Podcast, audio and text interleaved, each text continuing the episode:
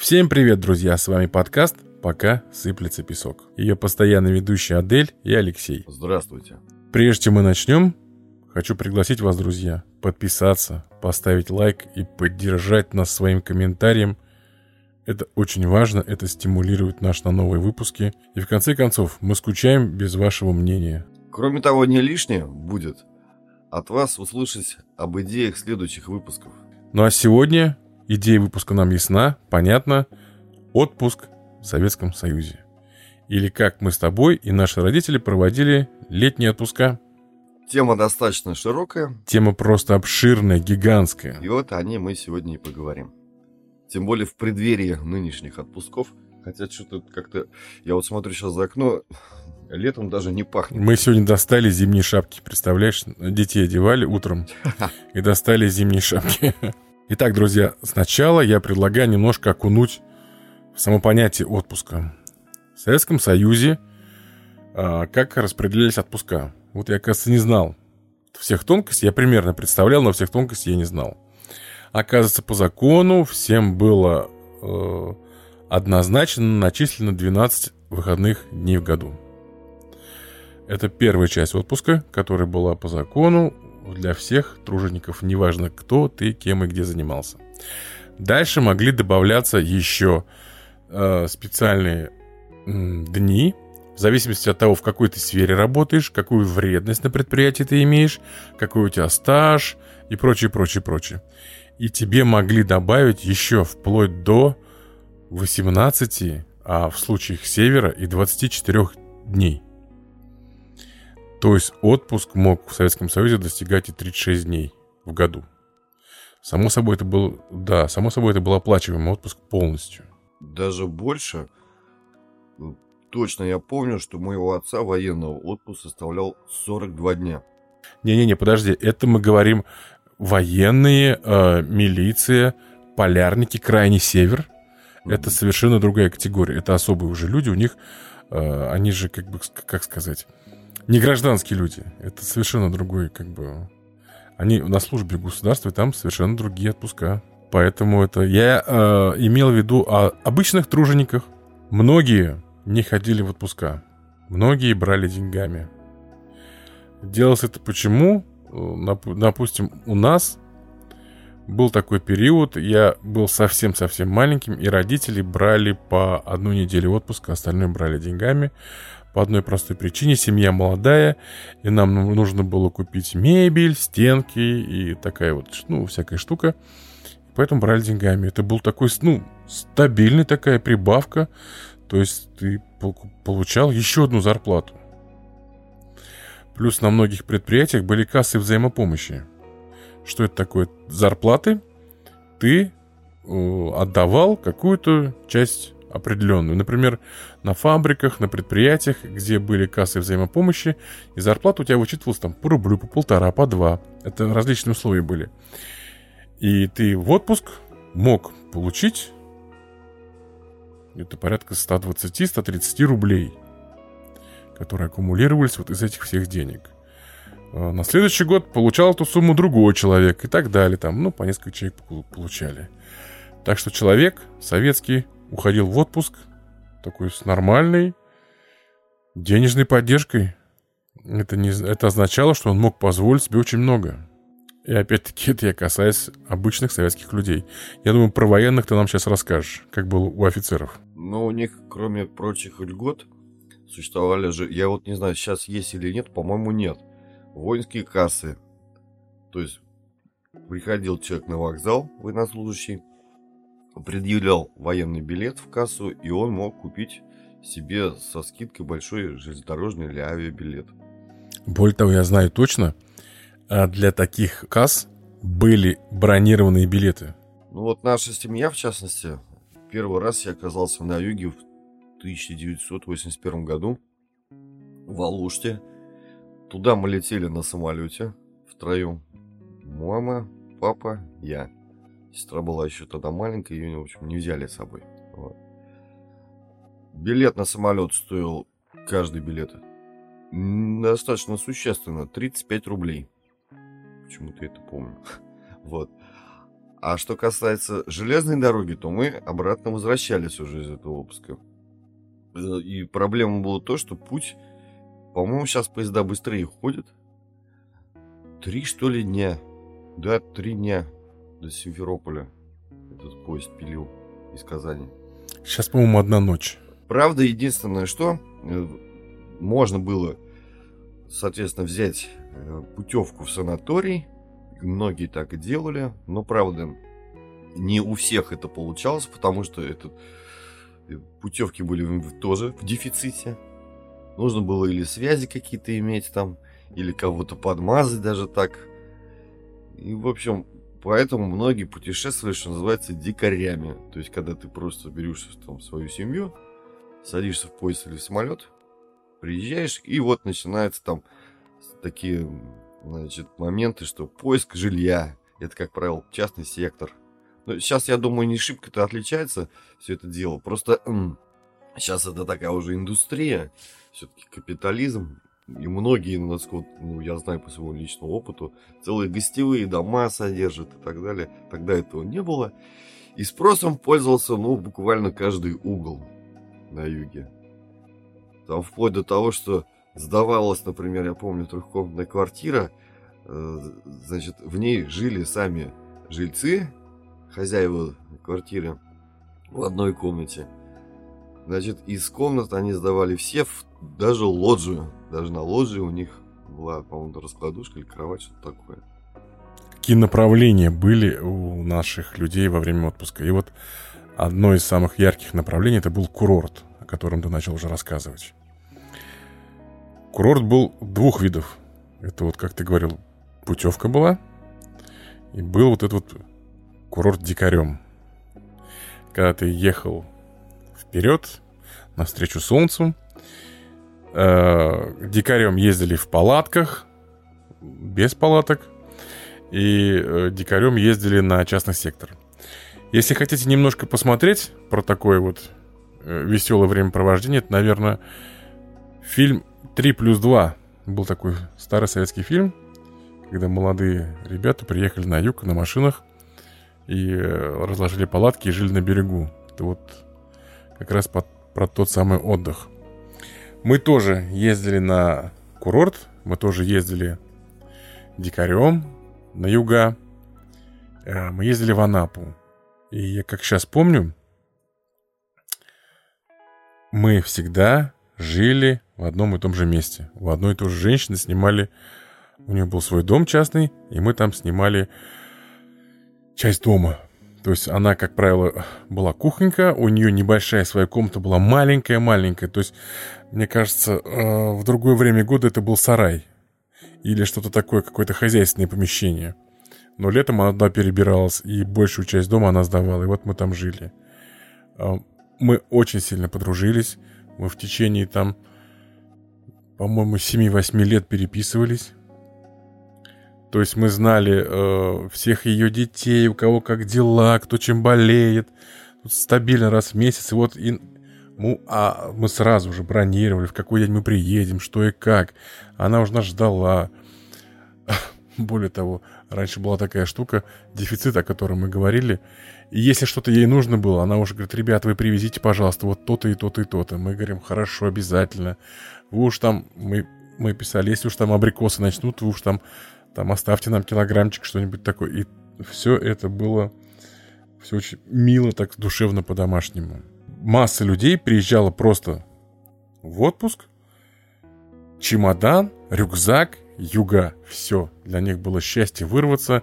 Где и как жить, это было вопрос другой. Еще был отдых по путевке. Это был высший класс. Когда на юга доставалась путевка. Вы ездили так, нет? Вот на юг именно с путевкой. Вот ты знаешь, самое интересное, что наша семья, конкретно мои родители и я, нет. Но мой дедушка, партийный работник. Вот когда я смотрю альбомы фотографий, тех времен его, ну, уже, получается, ему там за 40 лет, то есть сравнительно недавно ну, кончилась война, все такое, он ветеран и прочее, прочее, и благодаря и вот этим вот льготам ему давали путевки во всякие санатории как правило, это Крым, нынешняя территория Абхазии, то есть это Гагры, значит, Анапа, Сочи. Он весь юг объездил на, то время. И именно, что важно, он брал путевки в санатории. То есть у него было серьезное фронтовое ранение ноги, и в связи с этим вот он, соответственно, там здоровье поправлял. Минимум путевка в санаторий, ее протяженность была 24 дня. Причем это туда входило вообще все. Питание, проживание, лечение, причем очень качественное. Благодаря вот этим всем вещам, как минеральные воды, грязи и прочее, прочее. Там массаж гидромассаж. Ну, так называемый санаторий ВЦСПС. Ну, не-не-не, где-то в какие-то супер престижные врать не буду, он, по-моему, не ездил, но вот среднего-то уровня бывал. Не раз, не два. Вот санатории уже другого плана, которые находились в других регионах, допустим, за городом, вот та же Казань, санатории уже немножко различались по качеству. Где-то могли быть э, номера похуже, еда похуже. Но в целом, если предприятие большое, крупное, например, завод какой-нибудь или фабрика, оно имело, как правило, такой курортный комплекс. Это пионер-лагерь для детей, тружеников, о котором мы с тобой э, говорили. Э, это база отдыха. Если это большое вообще предприятие, то это э, база отдыха профилакторий. То есть санаторий, профилакторий, на котором восстанавливали свое здоровье. Наверное, самые яркие воспоминания детские от путешествия к морю. Во-первых, это море, то, чего у нас не было. Мы все-таки с тобой жили в городе, где просто протекает река. Пускай Волга такая, полноводная, большая крупная река, но все-таки у нас моря не было. Я, например, первый раз увидел медузы. Что такое медузы, я узнал. Я узнал, как они могут жалить больно. Я, для меня еще шоком был, когда мы ходили в турецкие бани. Это там был... Там так... ходили в советское время в турецкие бани, серьезно? Да, в Анапе были. Я никогда не забуду, там был большой зал, и там были скамейки вот в виде этих плит. Угу. Как-то мраморные, гранитные плиты. И на них, да? да, на них сидели мужчины. Тут, тут легкий туманец. И ты поднимаешь голову на такой купол такой сферический над тобой, и в нем по центру дырка. Я никогда не забуду. Дырка, короче, а она через... Видно небо, и как ветки шевелятся. Я такой говорю, папа, что такое? Ну, говорит, ну, вот так вот, чтобы лишний пар выходил. Для меня это вообще был шок. Как можно париться там, мыться? Там не было кранов, как таковых, душ душа не было. Ну, то есть, как это так? Там были миски какие-то, тазики, что-то такое. В общем, э, целое открытие для меня было. Потом на югах можно было увидеть и попробовать то, что не было у тебя дома. Э, со всей страны тащили туда и Кока-Колу, и Фанту, и прочие, и прочие всякие вот эти вот штуки. Цыгане промышляли там просто толпою.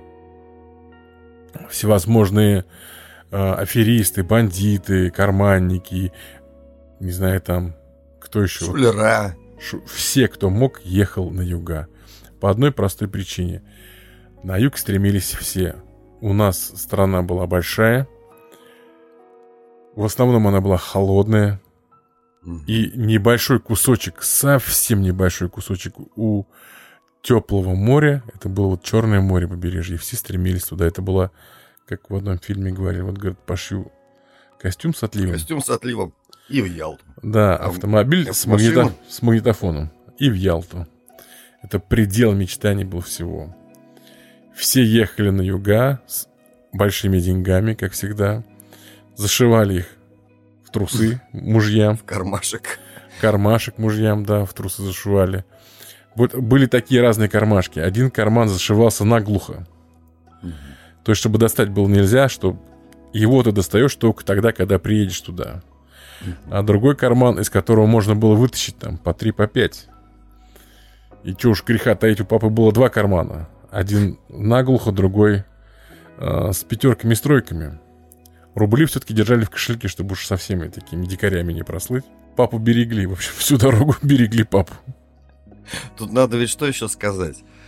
На тот момент было множество комсомольских строек, всяких проектов, освоение севера. А там надо себе представить климат, там реально полярная ночь. И вообще, как я, насколько знаю, не предполагалось, что человек, если едет на север, то он там длительное время должен работать. По-моему, 5 лет контракт так заключался. И потом он должен обязательно вернуться в нормальную свою, допустим, там, родную среднюю полосу.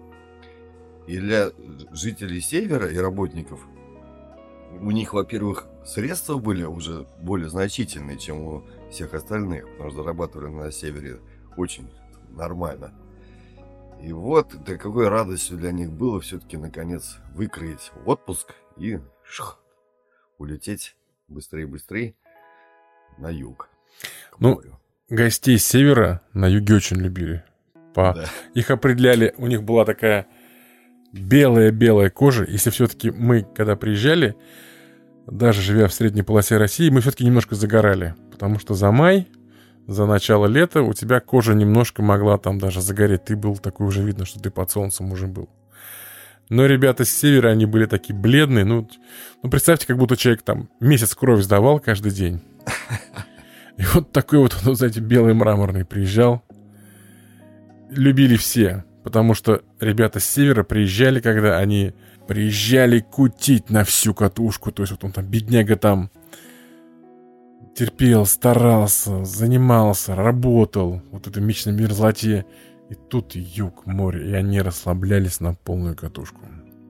Ну, понять можно, я расскажу такую семейную историю, очень совершенно к этому напрямую относящуюся.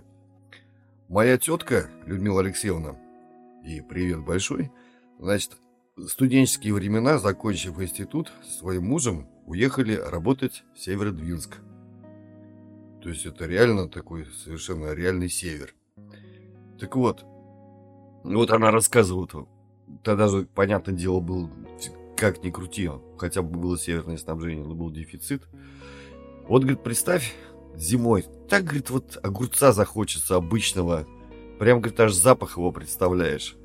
И можно себе понять, что когда они приезжали, эти люди, наконец-таки на юг, где вот эти все фрукты продавались спокойно, в изобилии, которые даже росли прямо на улицах, на деревьях. Ну, я не говорю, что они их с деревьев срывали, но факт то, что дорывались наконец до всего этого. И так даже, если ты помнишь, такие, сейчас, по-моему, я этого не, не видел последние свои приезды на юга, делались ящики местным населением. Ящик этот стоил 3 рубля. Он так, такую конструкцию имел. С ручкой? Это я, ящик с ручкой да, ты имеешь в виду? Да-да-да. Для то фруктов. Есть, да, то есть каждый уезжающий домой вот вез с собой немного вот этого тепла и солнца в виде вот этих фруктов, которые на базаре затаривали в ассортименте, и вот перли с собой домой. Так сказал, немного. Такие ящики весили под 10 килограмм точно. Ну, да. Большой такой крупный ящик. Их специально делали под размер, чтобы они могли залезть под на верхнюю полку в поезде и под низ могли встать легко. У нас были такие, да, мы такие с такими ящиками возвращались. И потом в них отец хранил инструменты, такая прочная конструкция была. Еще одна семейная история. Значит, мой дед, ее непосредственный участник. Я, к сожалению, сейчас не вспомню город, в котором это произошло. Но, наверное, чисто так по вот этим вот приметам можно понять, где это было. Значит, он оказался то ли в масс... Ну, короче говоря, дегустация вин. О. Он, соответственно, туда попал вместе с другими экскурсантами, их туда специально привезли. И вот соловьем заливается экскурсовод по этому заводу, подводит их, наконец, к этим всем столикам, на котором на каждого человека, как он вот где-то рассказывал, там, говорит, штук 20 маленьких-маленьких рюмочек. Экскурсовод, а сейчас мы начнем пробовать. Вот, посмотрите рюмку на свет, как, значит, ру, рубиновый цвет, цвет вина. Дальше.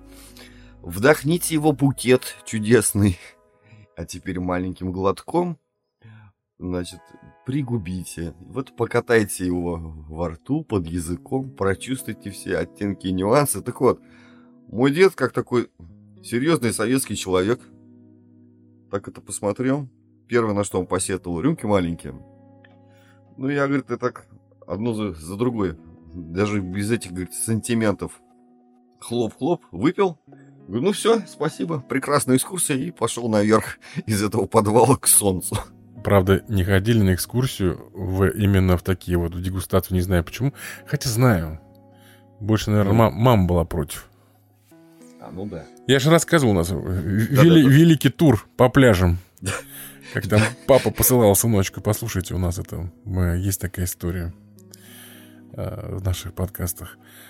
Я очень хорошо запомнил, если, если брать детские истории, это для меня самое глубоко, глубокое впечатление Севастополь.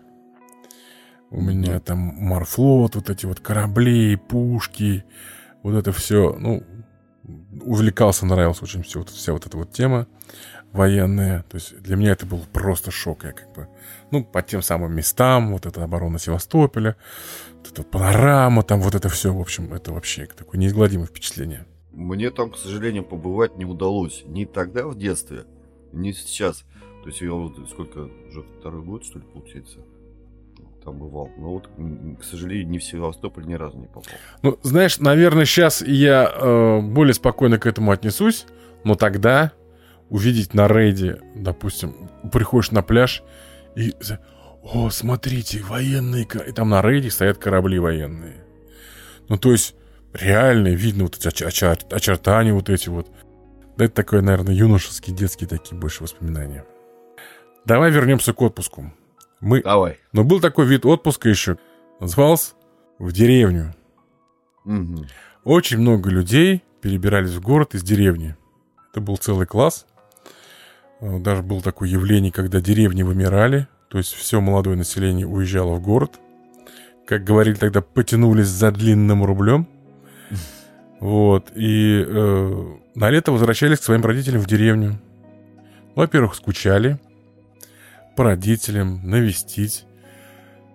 Ну и второе, отдохнуть тоже приезжали они же э, с гостинцами. Опять-таки, ну, и ты приезжаешь в свою деревню уже городским парнем, так ведь? То есть на тебя уже смотрят как на городского, образованного человека. Гордость у нас, семьи. Да, да, у нас мы в деревню не ездили, у нас деревни не было. У меня в классе где-то половина ребят на лето уезжала в деревню. Я так понимаю, вы не ездили в деревню? Нет. У нас и не было. Единственное, я помню, мой отец, он как-то раз выкрыл и поехал в свой отпуск в деревню куда-то в Сибирь, откуда он на самом деле и предки его родом. Причем я там сам не был, но я просто знаю некоторые рассказы вот такие. Это такие серьезные сибирские мужики и женщины, которые на самом деле живут в глухой тайге, а лесники. У них огромное свое подворье. Там и дом пятистенок, и там всякие бани, и сараи и прочее, прочее. И вот он, значит, рассказывает. Смотрю, говорит, какое-то странное строение. Высокие столбы, где-то метров, наверное, три высотой. А наверху на этих столбах избушка. И в избушке, в ее полу как бы, сделан люк. Он спрашивает, что это такое. Ему объясняют, это холодильник. А, что за холодильник? Для пельменей. В смысле, как для чего-то? Ну, объясните. Ему объясняют. По заморозкам мы начинаем резать скотину. То есть там забивают там поросенка, свинью, соответственно, там или корову. И всей семьей лепят прямо вот такая страда, что называется вот эти здоровенные сибирские пельмени. Причем в огромном количестве, конкретно в мешках. То есть их замораживают и пересыпают в мешки.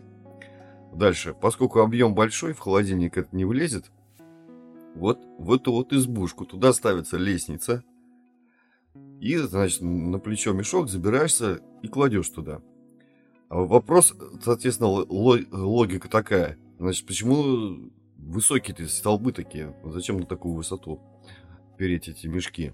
А это, говорит, чтобы медведь не залез туда.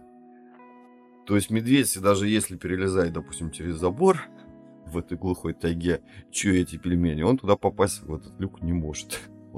Еще один вид отпуска, который я хочу отметить, о котором ты, конечно же, знаешь, туризм в Советском Союзе.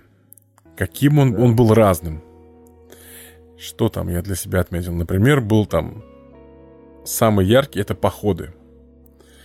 В лес, на, там, на стоянку, с мешками, с э, рюкзаками, с палатками, с э, удочками. Очень много людей уходило в лес жить. Там буквально чуть ли не на месяц. И это популярно до сих пор. У нас с тобой очень много друзей, которые занимаются как раз вот именно этим видом отдыха, туризмом. И очень многие уходят в лес познавать дзен, соединяться с природой и наслаждаться вот этими видами. Так а, вот эти наши с тобой знакомые коллеги, они же чем еще кроме этого занимаются? А, сплав, так называемый. То есть вот у нас есть... Это был следующий Дома. пункт моего плана Говорил. про туризм, да.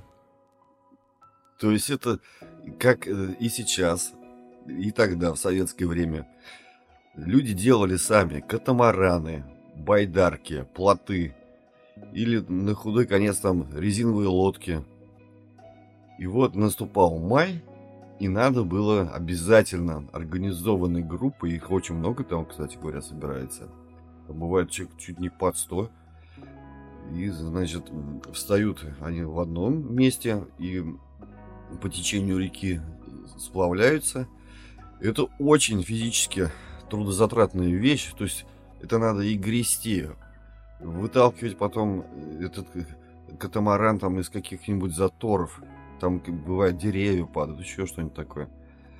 Весь по уши в воде, с ног до головы. И там, как правило, уже по прибытию на место этих людей ждут. Там истоплена баня, котлы с пловом, со шашлыками. Они едят, моются, и начинается там, значит, соответственно, вот это вот типичная походная жизнь, песни под гитару, костры и так далее. Романтика. Да, про сплав еще могу сказать, что есть э, по-настоящему крутые сплавщики. То есть э, много ю- на ютубе каналов. Можете посмотреть старый советский фильм, называется «Верные друзья», когда строятся гигантские плоты, ну, размером там 4 на 5, что-нибудь такое. То есть, ну, реально такая вот плавучая площадка. И ставят сюда палатки, э, мангалы, накрывается вообще там частью тентом каким-нибудь. И вот так вот люди по каким-то спокойным рекам сплавляются, живут на реке по месяцам. Более того, сплавляются даже э, семьями. Не просто на байдарках каких-то, то есть там вот реально э, есть какой-то YouTube канал, сейчас не помню, не буду рекламировать, потому что не вспомню. Там реально там шесть мужиков, у них там три или четыре палатки, там какой-то двухэтажный домик, у них стоит мангал, к этой вот площадке, не знаю, это даже плод площадка, два а, мотора прикрепленных, они включают спокойно и плывут. Ну, кажется, мы сплавляемся, говорит, сколько это. Вот они в один город приезжают, там этот плод их ждет, и они за полтора месяца до какого-то другого-то города сплавляются. И вот кайфуют, в общем, всю дорогу. Рыбачат, где-то захотели, остановились, искупались, дальше поплыли. В общем, тоже вот такой вид отдыха. Еще один вид туризма, о котором хочу заметить, это пеший туризм. Это не очень популярный у нас, но очень полезный вид туризма, который, кстати, все-таки набирает обороты у нас. Потому что это здоровье, это сюда включает и скандинавская пешая ходьба. У меня личный опыт. Я в средней классе школы занимался как раз таким туризмом. Даже больше того, у меня даже какой-то разряд по этому туризму есть, по пешему. У меня были походы, э, они записывались в такие специальные документы, сколько кто находил. И у меня были походы, по-моему, по 30 с лишним километров. А еще я занимался параллельно связанная с этим спортивным ориентированием, там специфика тоже такая же. То есть ты сначала ставишь лагерь, соревнования, то есть если это проходит в лесу где-то, палаточный лагерь, все то же самое, то есть даже еда на костра готовится, и вот старт соревнований, и вы просто носитесь с этими картами и компасами по лесу. Вот. Ну а длятся эти соревнования тоже обычно дня 3-4. Потом еще я хочу рассказать первое о детском воспоминания и тоже такой вид туризма, как альпинизм или скалолазание. Ты, возможно, удивишься, но у нас в Казани было место, там сейчас на этом месте стоит Уникс построен. Это было в середине 70-х э, годов, я хорошо помню. Ну, значит, там была, короче говоря, такая стена. Ты не путаешь ничего? Нет, нет, нет, это совершенно точно. Значит, мы едем, помню, на троллейбусе летом. И эта стена, она была из таких булыжников, короче говоря. Как, как ну, вот настоящие скалы. И на ней куча-куча прям людей, ну, человек, наверное, около 50. Вот у них проброшенные тросы, они с этими всякими там альпинштоками, крюками, вот занимались, лазили. То есть, как я понимаю, это у них как полигон было это место. То есть сейчас его уже нет. А потом, видимо, дальше они выезжали куда-то там в горы и где уже реально лазить по горам. Друзья, я просто хочу вас ввести в курс дела. А то место, о котором говорит мой коллега, находится в пяти минутах ходьбы от университета, в котором учился Владимир Ильич Ленин. И в, и в шести минутах ходьбы от центра, географического центра точки города. То есть это самый центр города. Я вот, убейте меня, я вообще не помню таких вещей. Надо ну, сказать, я, вот... я раз в неделю это место проезжаю. Угу. И проезжал раньше, потому что так или иначе все маршруты проходили через него. Ну, если ехать с нашей стороны. Я не помню такого. Вот там будешь там гулять в следующий раз, обрати внимание, там, там остатки этой стены, кстати, еще есть. Я гулять не буду, но на следующей неделе я точно поеду в центр. Надо проконсультироваться у старших товарищей. Давай последний вид туризма, о котором я расскажу, это вот туризм достопримечательности, когда люди ездили в другие города, путешествовали для того, чтобы погрузиться, узнать другой мир, погрузиться в атмосферу другого города. Не секрет, что многие любили курорты, моря и прочее, прочее, но часть населения были далеки от этого. И для них было гораздо интереснее э, проехаться по Большому Золотому кольцу. Посетить Кижи или какие-то другие э, места исторического зодчества – ну, тоже Москву и Питер, культурную столицу. Причем, вот у меня э, в 90-е был такой опыт. Тоже там по своим делам нам надо было втроем, мы ездили на машине в Питер. И поскольку там рядом много интересных мест, Петр Дворец и прочее, и прочее, а у нас машина, и мы, в общем, умудрились, кроме Питера, еще посмотреть все это остальное – по таким крупным историческим местам, городам, такие как Москва, Петербург, мы приезжали, что называется, основательно. То есть, допустим, в Питер мы приехали на месяц. Мы ровно жили месяц. И за месяц, да. Ну, был секрет. У нас там были родственники. И мы жили у них. Как они терпели нас, ну, в общем, неважно. Но замечательные люди тоже. И мы за этот месяц как ты понимаешь, облазили вообще все. То есть в Питере мы облазили все музеи. А в Питере дворец мы ездили три раза. Это я еще учился в школе, то есть это был Советский Союз, и там было все очень хорошо и очень красиво. До сих пор самые яркие впечатления эти фонтаны, когда я первый раз увидел. То есть мне говорили, то, что поедем смотреть фонтаны. Я сказал, ну что мы туда попремся? Поехали, лучше посмотрим Аврору или э, музей военно-морского флота. Ну, там пушки, для меня пушки, пушки, все как бы. Нет, говорит, поедем смотреть фонтан. Ты таких фонтанов не видел. Да я думаю, ну чем струя воды меня может удивить? Но когда я увидел вот это все, я понял, что струя воды меня очень сильно может удивить. Их объем, красота, это просто неописуемо, неимоверно. Это что касается туризма. Отдельной строкой обвел. И отдельным таким вот пунктиком я назвал его «За граница». Иногда советскому человеку удавалось поехать за границу. У тебя был такое? Именно в Советском Союзе. Я не буду брать 90-е, когда открылись границы, когда вот эти все дела были. Ну, я совсем маленьким провел 5 лет. Ах, да, ты же в Германии был. Кого, кого я пытаюсь удивить? Не-не, ну, то есть, э, начнем, во-первых, с того, что тогда я совсем маленький был. И что называется, плохо вообще помню. Вот, но, э, вот, что касается поездок за границу, во-первых, это стоило дорого. Дальше. Не всех могли отпустить за границу. Это была целая же история, получить загранпаспорт, и дальше всякие надо было характеристики с работы и так далее. При, значит, стоимость такая примерно, ну, от, по-моему, 300-400 рублей. Это минимум причем. Страны, естественно, это, как правило, наш соцлагерь, какая-нибудь там Югославия, Болгария, Чехословакия. Я думаю, что кто-то, если куда-то совсем уже далеко ездил, то это было только по служебной необходимости.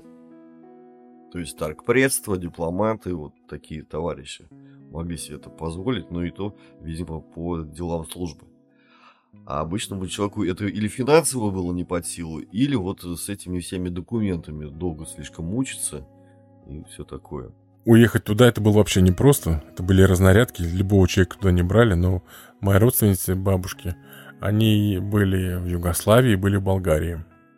Ну, самые яркие впечатления.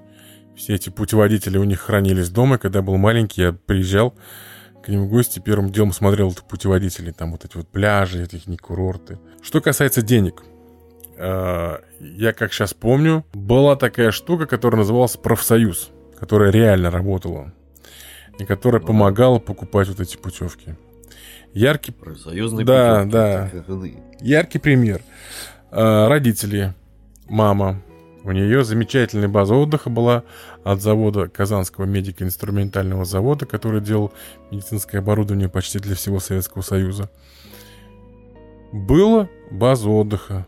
И она оплачивала, я как сейчас помню, 15% от стоимости путевки она оплачивала. То есть, если путевку, тебе давали путевку в пригород Казани, замечательное место, с полным пансионом, с полным проживанием, с питанием, со всякими услугами, со всем. На каждого человека это стоило порядка 150, что ли, рублей. Мы платили 10%. Ну, то есть, ты понимаешь, остальное оплачивал профсоюз. И это было нормальным явлением.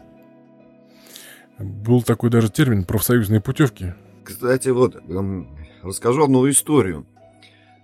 Действие относится к Елабуге. Я там учился в институте, в школе, соответственно. Так вот, значит, там был препод философии Радик Арисович Нутфулин. Кроме всего прочего, он еще и был музыкантом. И вот он организовал там что-то типа коллектива музыкального, который назывался «Глобус» из студентов. И ему удалось, вроде бы Елабуга, ну, провинция, тем более по тем временам, очень круто этот коллектив раскрутить, даже в то далекое советское время. Это, получается, наверное, были 70-е э, годы. Этот коллектив «Глобус» сначала погастролировал по СССР, выигрывал кучу всяких наград на конкурсах, а потом им очень повезло, то, что их отправили в заграничное турне – то есть даже не в одну страну, а вот подряд. Это в этой артистической среде называется без заезда. То есть ты из одной страны путешествуешь в другую и так далее. И среди участников я знал хорошо, ну как, я учился у него, соответственно, он был преподавателем философии. Также была учительница моя школьная, значит, в этом коллективе. И вот она нам это подробно очень рассказывала. На страну, по ее словам, им давали всего 5 долларов. То есть, это получается, ты находишься в этой стране дня 3-4, но, тем не менее, вот на все про все у тебя 5 баксов. Это все, что ты... Что, как она рассказывала, мы могли купить, это какие-то, в общем-то, несущественные сувениры. Лех, Лех, подожди, Алексей, подожди. Мы а. давай объясним нашим друзьям, нашим молодым слушателям, что такое 5 долларов и что значит их давали. Раньше валюту нельзя было просто так зайти и купить. Когда, mm, да, когда ты выезжал из страны, ты мог по официальному курсу обменять определенное количество. Либо долларов, либо как-то фунтов стерлингов, либо там дойчмарок, либо чего-то еще. Так еще евро не было. И тебе, с учетом того, насколько ты едешь, тебе давали определенную сумму. И ты не мог по-другому купить где-то что-то валюту. Конечно, существовали всякие рода форцовщики, которые, у которых ты можно было купить доллары по какому-то бешеному курсу, но за этим очень хорошо следили, и это было преступление, за это могли посадить, причем надолго. И в большинстве своем люди ездили а, с теми долларами, которыми и меняли. И это были какие-то ничтожные суммы. Ну или как рассказывают те же самые артисты, которые в то далекое советское время именно по служебной необходимости часто многие выезжали за границу, можно было с какой-то натурой туда ехать. То есть с икрой, как правило, с водкой советской. И там это все где-нибудь продать и таким образом той же самой валютой разжиться. Ну, тоже получается, много этой водки икры ты не привезешь. Ну и, в общем, люди поэтому, что называется, как вот ты и говоришь, что могли там отбить эту поездку по финансам. Я думаю, что несколько не так все было. То есть, ну, ерунду какую-то могли привести. Ну, и а вот я тебе могу сказать, что были небольшие секреты. То есть, э, нужно было брать с собой что-то, и что позволяло тебе там покупать. Я, допустим, мама, э, когда были первые совместные предприятия, и ее отправили от предприятия в Польшу, она повезла отсюда с собой кучу всякого для того, чтобы там продавать. Там были специальные ряды, где просто можно было самому продавать, но это было долго муторно. Были специальные как бы люди, которые ходили на границе и скупали все это гораздо дешевле, но гораздо быстрее. Ну, а большинство все-таки советских людей, как тут ни крути, особенно это касается старшего поколения, то есть наших, соответственно, бабушек, дедушек, они многие эти вещи, всякие поездки куда-то там к морю, считали баловством, и по большей части все лето они проводили на даче. В нашей, пусть и не очень избалованной климатом и урожаями средней полосе, на этих шести сотках со своими неказистыми домами, которые строили они из буквально там какого-то чуть не подсобного материала, с трудом доставаемые все всякие эти доски, шиферы. Так, не у многих, немногие могли похвастаться в то время роскошными дачами, да и, собственно говоря, если у кого-то они и были, то это были или какие-нибудь государственные дачи, там, не знаю, где-нибудь в Подмосковье, еще со сталинских времен оставшиеся, или кто-то уже совсем берегов не чующий, мог себе вот как-то что-то такое возвести, какое-то роскошное строение. И, собственно, какой там доступ? Ну, мы, допустим, если дети оказывались на даче, то тут как-то так некие вольности были. То есть мы там могли сходить на Волгу, искупаться, позагорать. Но по большей части та же самая бабушка моя говорила, нечего, нечего, все сыпется, сама родина сыпется, малина, короче говоря, это надо было полоть, собирать, копать. И этим можно заниматься было с утра до вечера. Так что, если говорить так буквально, что в отдых это в большинстве случаев не превращалось. Я тебе больше скажу. Мы ездили на море. Мы отдыхали по путевкам несколько лет вот э, на базах отдыха, на Волгу ездили. Но потом мы купили дачу. И мы с тех пор никуда не ездили. Это было лето, дача. Постоянно какая-то... Что-то нужно было выкопать, постоянно что-то нужно было покрасить. Каждая зиму наш что-то там воробуль, что-то нужно было чинить. В общем, это какая-то бездонная бочка, я поэтому вот это все... Этот садизм который имеется в виду сажать что-то надо. Собирать не очень люблю. Мне еще нравилось, знаешь что? А, бабушки тоже, бабушки, родители. У нас будут свои помидоры, огурцы. Я вот, честно говоря, ну, да, вот этого своего хватало, знаешь, что вот мы приезжаем туда с инструментами, с э, оборудованием, там всякие там дрели туда-сюда, с своей едой. И нам этих огурцов и зелени хватало, чтобы сделать салат какой-то на всю семью. Вот мы рвали там, вот поели. И все. Ну, может быть, какого-то там чего-то хватало нам на зиму, какого-то там 2-3 ведра. Я не скажу, чтобы это было нам. Какие там подспорья было. Ну, в общем, у меня не самые яркие впечатления про дачу, но большинство проводило именно отпуск на даче. Отдельный вид отпуска, который в нашей семье почему-то, ну, все любили, я не знаю почему, но просто вот это, наверное, от бабушек пошло, это путешествие на теплоходе. О, да. Наши бабули, э, две бабушки мои, э, ну, это двоюродные тети, ну, я их называю бабушками, они просто обожали теплоход. Каюта до Астрахани, Волгограда и обратно до Казани по Волге туда-сюда. Все было выверено, все было расставлено. Они приезжали э, в Астрахань, Волгоград. Они оттуда отправляли одежду свою, в которой они ходили, которые они обратно не будут ездить, оно грязное, еще что-то по почте себе в Казань, сами себе. Сами затаривались там э, сушеной рыбой, икрой. Икрой, э, да-да-да. Трехлитровые банки красной икры привозили, это я точно помню, и куча еще всего. И вот мы приходили, все наши родственники приходили их встречать по одной простой причине – вытащить все это из каюты одному взрослому мужчине за раз было нереально. Родители меня очень любили. Я очень любил. Мы даже с классом катались по Волге. Более того, я тебе могу сказать, у меня есть одноклассница, которая... Родители, которых обожали также кататься по Волге. И у них был целый ритуал, как они катались по Волге. Не знаю, работает сейчас это или нет. Раньше ты э, покупал билет, допустим, от Казани до Волгограда или от Казани до Питера, там, неважно. Ты покупал, тебе там каюта, питание, ну, развлечения и прочее, прочее, это все входило. А, ты это покупал, садился и ехал.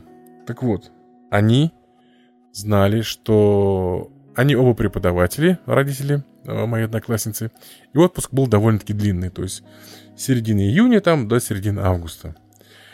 Каждый день с вещами они приходили в речной порт. Они знали, когда отплывают вот эти теплоходы туристические. И они подходили и спрашивали, есть места или нет. Если есть, они прям тут же покупали вот эти горячие путевки, там за час, за два до отправления, и ехали. Если нет, они просто возвращались обратно. Экономия была, ну, процентов 90, наверное, если не больше. То есть путевка, которая на одного стоила там 200 рублей, она продавалась за 30, за 40 рублей. У меня, в свою очередь, есть такая семейная история. Моя бабушка, Александра Андреевна, хотя всю жизнь сознательно и проработала старшим экономистом порохового завода, на самом деле после школы умудрилась в тайне от своих родителей поступить в Казанский речной техникум на отделение судоводителей – у нее вот просто была мечта детская стать капитаном, капитаншей. И она даже какое-то время там проучилась. Где, кстати говоря, с моим дедушкой познакомилась. Но дело в том, что и отец, когда все-таки узнал, как она это сохраняла в тайне, где она на самом деле учится, он ее просто отлупцевал. Именно с каких э, мотивов и соображений. С ума, мол, сошла. Она была единственная там девушка, учившиеся среди кучи-кучи парней. И вот именно там отделения-то были. Это сейчас речной техникум кого угодно выпускает. Там маркетологов даже, дизайнеров, кажется. А тогда это были или капитаны, или э, эти мотористы. И, в общем, два, по-моему, отделения тут было. Мотористов и капитанов. Вот она хотела быть капитаном. Так, так вот, ее перенаправили, соответственно, отец ее перенаправил на бухгалтерские курсы, и вот так ее карьера задалась таким образом. Но вот эта вот детская мечта, что вот как это круто быть капитаном, капитаншей, в ней жила и оставалась. И почти каждый год середины 80-х они с дедом ездили на теплоходе. Это были длинные туры, он, по-моему, неделю, что ли, больше, даже 10 дней, кажется, длился. из Казани до Астрахани или до Это Волгограда или вообще 7 до дней туда, 7 дней обратно, по-моему, даже так было. Да. Они же тогда ходили не спеша. То есть для нее это было вот такой вот отрадой почувствовать себя, ну, хоть пассажиром, но вот теплохода. Ну что, друзья, будем завершать. Вот вроде бы все, что мы вспомнили. Если чем-то пропустили, если о чем-то не сказали, обязательно пишите в комментариях. Мы все-таки люди не молодые. Песок все так же сыплется. Так что будем очень признательны вашему мнению, вашей подсказке. И опять-таки подписывайтесь на нас в социальных сетях, в ВК, в группе ВКонтакте. Замечательная группа «Пока сыплется песок». Подписывайтесь, слушайте нас, ставьте лайки и рекомендуйте нас вашим друзьям. Ну вот, наверное, и все на сегодня. Экипаж подкаста «Пока сыплется песок» прощается с вами, уважаемые слушатели. До свидания. До новых встреч!